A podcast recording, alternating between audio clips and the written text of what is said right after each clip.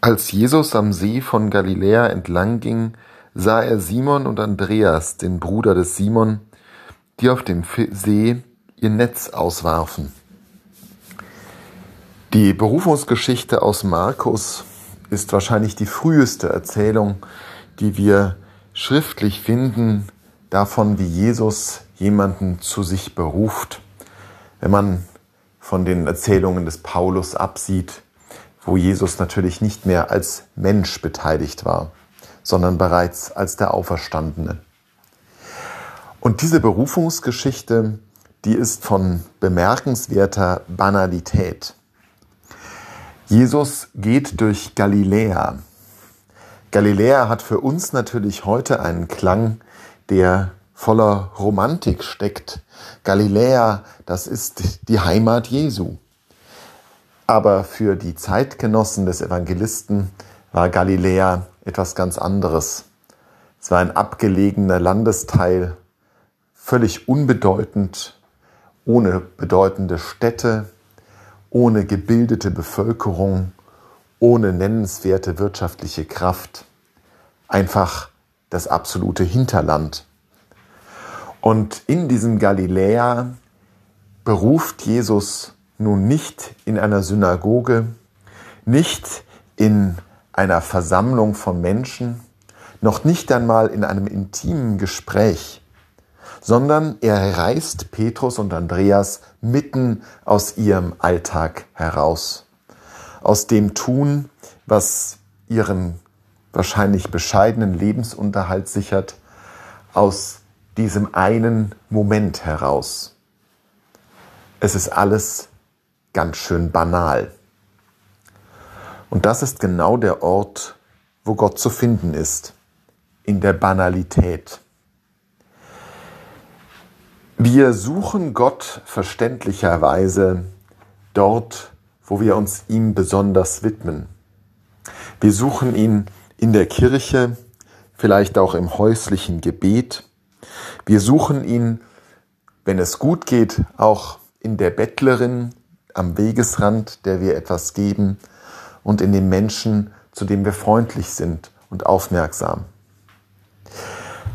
Aber Gott ist eben auch da ganz anders.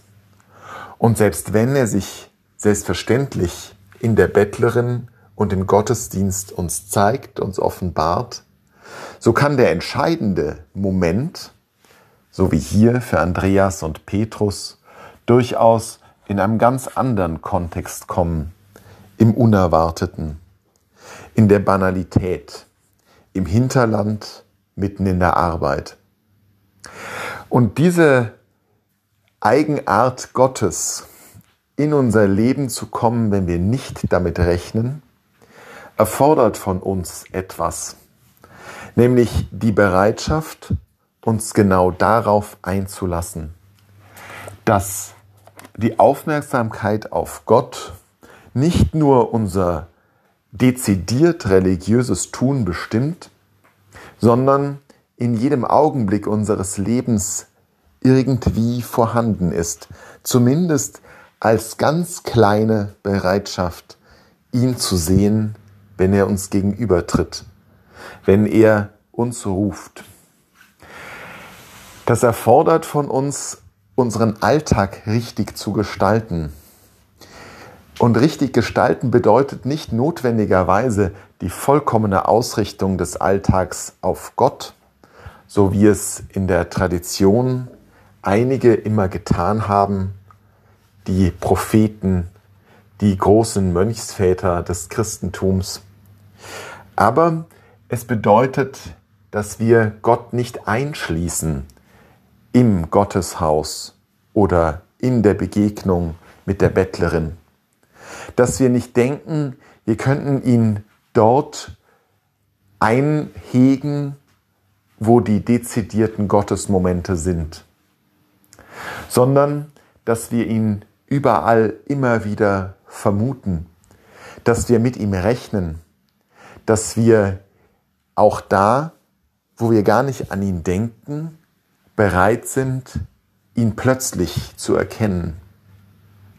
Das kann man einüben, indem man jede Zeit immer wieder bereit ist, sich kurz auf ihn hinzuwenden, indem man sich gewissermaßen vorstellt, dass er neben einem steht, während man im Supermarkt das Gemüse aussucht, dass er einen hält in dem Augenblick, wo man sich sportlich betätigt, dass er einen liebevoll anblickt, wenn man gerade dabei ist, irgendeine Arbeit zu verrichten, die man so gar nicht gerne mag. Man muss sich nur einmal kurz umwenden oder hochblicken und sich vergegenwärtigen, da ist er, direkt vor mir, neben mir, hinter mir, bei mir. Und wenn diese Übung unser Leben bestimmt, dann werden wir in Galiläa beim Fischen plötzlich seinen Ruf vernehmen.